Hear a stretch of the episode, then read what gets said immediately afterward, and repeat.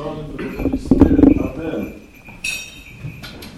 Notice how the epistle of the gospel conspire together to instruct us, from which we learn that the mind is like a stomach.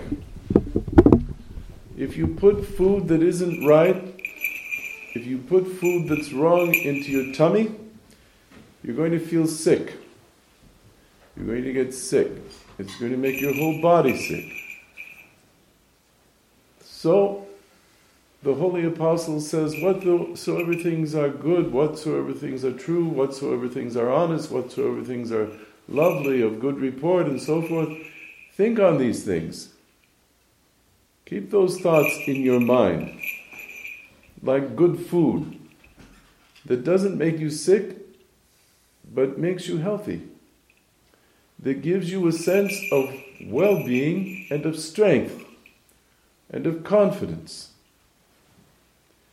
And then we come to the Gospel, which is written on the eve of Holy Week when dreadful things are going to happen. Terrible things are going to be done. And so the possibility of the community gathered around our Savior, being sickened by all this, brought down by all this, is very great. And therefore, we have to remember why these things are going on. Yes, our Savior in Holy Week, especially at the end, the climactic day of Good Friday and the cross, is trudging his painful way, that bloody path to Golgotha, but we don't remember that with every step of horrible, excruciating pain, he is speaking to you personally, and he is telling you that you are worth this. You are worth this supreme sacrifice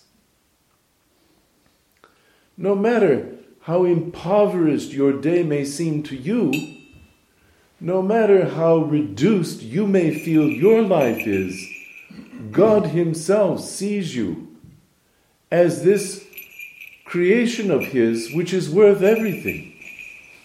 Even such a sacrifice as Holy Week and all of its misunderstandings leading to betrayals, leading to whippings and scourgings and the crucifixion itself. None of this was done for God. Anselm of Canterbury, the Western father, who taught that all this was done to satisfy the anger of the Father, is absolutely wrong. It was done for you. Of course, it was done for you.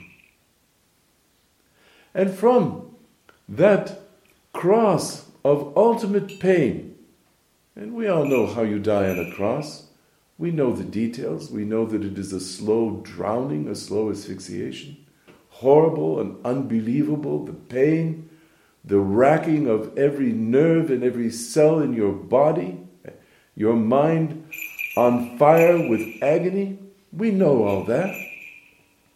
From the cross, I pronounce the words Forgive them. You and I have had some pretty bad days in our time. Those of us who are, as we like to say, of a certain age, who were not born yesterday, who did not fall off the hay wagon this morning, who have been around the block a couple of times, we who are high mileage sorts of people, we've known tough times. We've known the dead ends of so many relationships and so many plans and hopes. But we've never experienced anything like that. This week is the ultimate university of salvation. This week is the school of salvation. In this week, if we have fasted aright, or as best we could, giving it our best shot for the previous 40 days of the great fast, this week teaches us everything we need to know. It teaches us everything we need to know. But let us understand what kind of education we're talking about. The French got it right when they say, you know, education is what remains after you've forgotten everything. It's the state that it leaves you in after you've forgotten whether Columbus sailed the ocean blue in 1492 or 15. You don't get all that you can get wrong and still be the result of a good education. Because it's the kind of character that it leaves you with after you've gotten your diploma. That's the important thing. This is the week of final exams. This is when we learn so much. Oh, so many Gospels are going to be read, especially Thursday night with the reading of the 12 lengthy Gospels of the, of the final days and hours on this earth uh, of our Savior. And so many hymns are going to be chanted and sung so beautifully by the choir. Essentially, exegeting, commenting on the scripture and the whole worshipping community of the people of God gathered around with their prayers, each of us bringing our own thumbprint, our own voice print, our own biography, our own hopes and dashed hopes. And who are we looking at? The church paradoxically begins Holy Week by addressing this man of sorrows as Onymphios, the male, the masculine form of nymph, which is bride. He is the bridegroom. Now we know that going back thousands of years, whether we're with the Egyptians or the Chaldeans or the Babylonians or the ancient Hebrews, when any of those cultures want to conceive of the perfect acme of human joy, of human pleasure, the sheer gladness of being alive. What do they talk about? The bridegroom, the bride, the wedding feast, the bridal chamber. For all these cultures, and perhaps for all cultures everywhere, this is the very perfect icon of the pleasure of being human.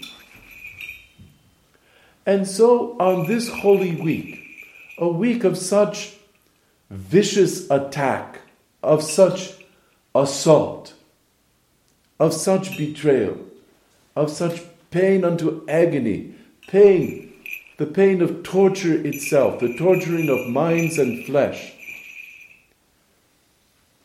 we see him as Onymphios, the young, the beautiful bridegroom.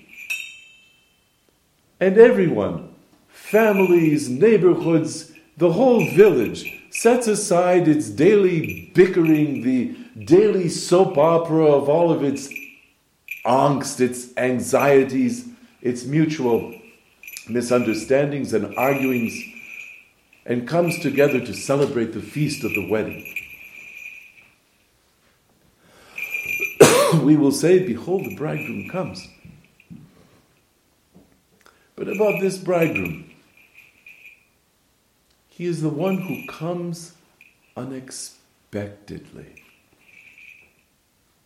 Now, it doesn't mean that nobody knew that he was coming at all.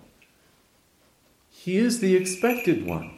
Everyone's expecting the bridegroom to come to the bride's village to marry her and take her. But they don't know when. So it is that tension between not knowing when the expected one is going to actually be with us. The tension between the unexpected, expected one.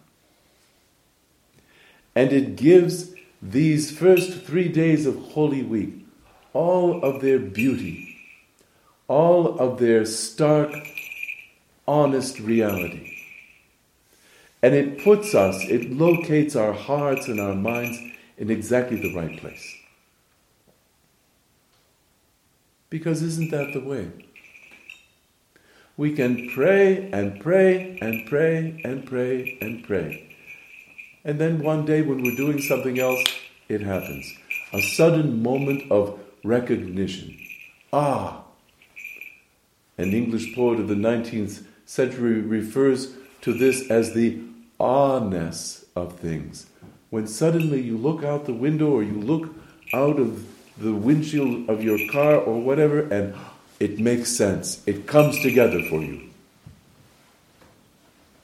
A precious moment that's difficult to put into words. But that surge of joy that is felt by those who are waiting for the bridegroom, and of course, he doesn't come, you know, there are no buses. you don't go down to the airport and pick him up at a set time. You're standing at the gate of the village with your torches, with your lamps, with oil in them, and you are waiting 24 hours a day. And so often it happens in the middle of the night. And you're there and you're wiping the sleep out of your eyes, and you hear the jingle of the of the reins and the harness of the mules, the donkeys, the horses, whatever they're coming by, or you just hear the human steps and voices, and it's dark. There are no street lights, and who is this? It's him. That is the state of expectation in which we are expecting the expected one who will come unexpectedly to us this week. We put as the sign over the broken and derelict body of the Savior who has died on the cross before he's been taken down. O Vasileus tis doxis, the King of glory. Once again, the church summons us to see what is really there, not just the surface of another dead man put to death with criminals. And I do not have to imagine in words before you today what that body must have been like, what state it was in. But we see what he really is. Even so broken on that cross, he is the King and he is the King of glory. This Palm Sunday recognizes his kingship in a more normal way. We are carrying the palms, the boughs of trees that remind us of our ultimate allegiance. We have allegiances which are good ones and are right ones to so many things. If we are married, we have an allegiance to our spouse, which is a primary, a fundamental, committed allegiance unless we are living in some horrible circumstance, Stalin's Russia, Hitler's Germany, we have a right allegiance to our country, to the nation in which we have been born, in which we live. And that is a good allegiance under almost all circumstances, unless there is a complete collapse of honorable government. But the ultimate allegiance of all of us is to Christ. And the palms and the branches remind us of that ultimacy. That this is finally where it's at. This is the bottom line of my committed life, of the conviction of my mind and of my heart to this I give my all unreservedly.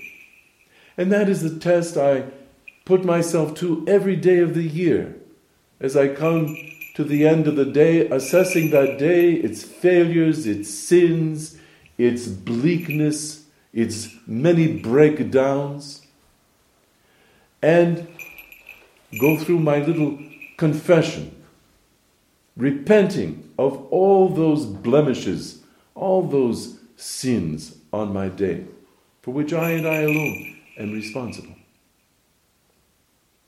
But I can't do that unless that criterion by which I judge, that standard by which I judge myself in my day, is not clearly in mind. And so, what we carry once a year, the palms and the branches, are carried in our minds and in our hearts all the time. It is a kind of banner, a kind of flag that is always within us. And we know that the reason that the people greet our Savior with such enthusiasm, Hosanna in the highest, blessed is he that cometh in the name of the Lord, is because spreading like wildfire is the news of yesterday's big event in a suburb of, of uh, Jerusalem, Bethany, that we were on the bus and going through and seeing and this is where our Savior has raised Lazarus, the four days dead. And nobody can believe such a stupendous miracle. And as you know, Christ is eating at a banquet with, uh, reclining at the table, because nobody sat at the table in those days, they laid down. Probably what we should all do when we have a good meal. Um, they lay down at the table. And Lazarus was there eating, speaking, drinking with all the others.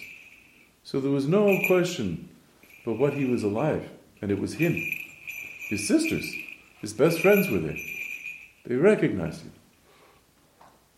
And you know, we have a relic of him taken from his sternum. He became the bishop in uh, Cyprus, and he was uh, buried there. So, Lazarus is the trigger for the joy that the people felt. But already there is a cloud in that blue sky. That's true of us. We can be having a very good day and then there will be some no for a yes, some problem canceling out our solution. And of course, it is Judas. And uh, they come and they break a vial of very expensive perfume, which has a beautiful fragrance. And Judas, who is the treasurer of the apostolic band, is indignant. Why was this not sold for so many denarii? And you know, then we could have uh, given it to charity. But you see, his ultimate allegiance was not to the Savior.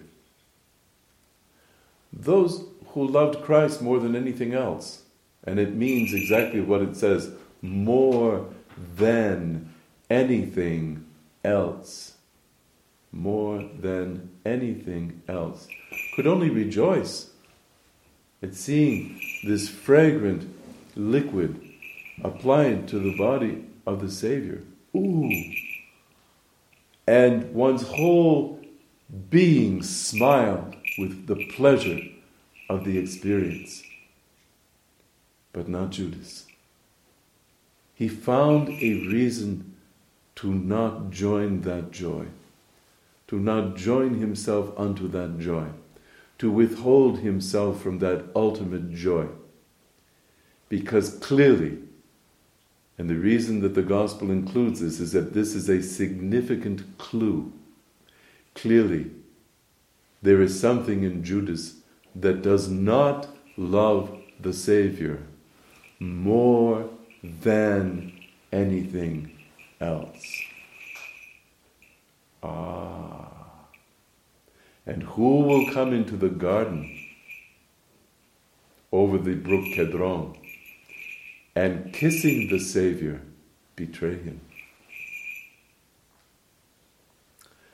Today, like so many of your days and my days, is an ambiguous day, saturated with the hosannas of the welcoming of Jerusalem to its actual king, not the Herodians, the Azaurian dynasty, which is ruling politically, but the actual king of the true Jerusalem, again we must see through the surfaces of things to what is true and real. And that is true of every day and every relationship and every circumstance and every situation in which we find ourselves. In addition to that day, there is the darkening of Judas. And let us not fail to see, in behalf of such a good cause, Judas steps back from all the others and chooses not to rejoice. Ah, but money for the poor. Ooh. Ah. But the love we have for the Savior must transcend even good causes, even charitable events. It must be our ultimate commitment. It must be the bottom line of our final allegiance, or it's nothing. The Hosanna will ring in our ears even as the storm clouds gather around the figure of our Savior. You and I will weep. We always do. Every year. Just before the sheer facts as they come to us through the church, through this grand and glorious week, and through all of its gathering darkness, you and I, privileged as we are, the baptized, never lose sight of one point of light. And as the darkness gathers, that light will become more apparent to us the light of the empty tomb itself. That on the other side of all the horrors of this week, even on Good Friday, all the horrors of that terrible day, is the light of life itself. May our eyes be so clear, even through our tears, that we never lose sight of that light. Not only on this week, but on all the little crucifixions that you and I will endure for the rest of this year until the next Holy Week. And may it be so, and Amen.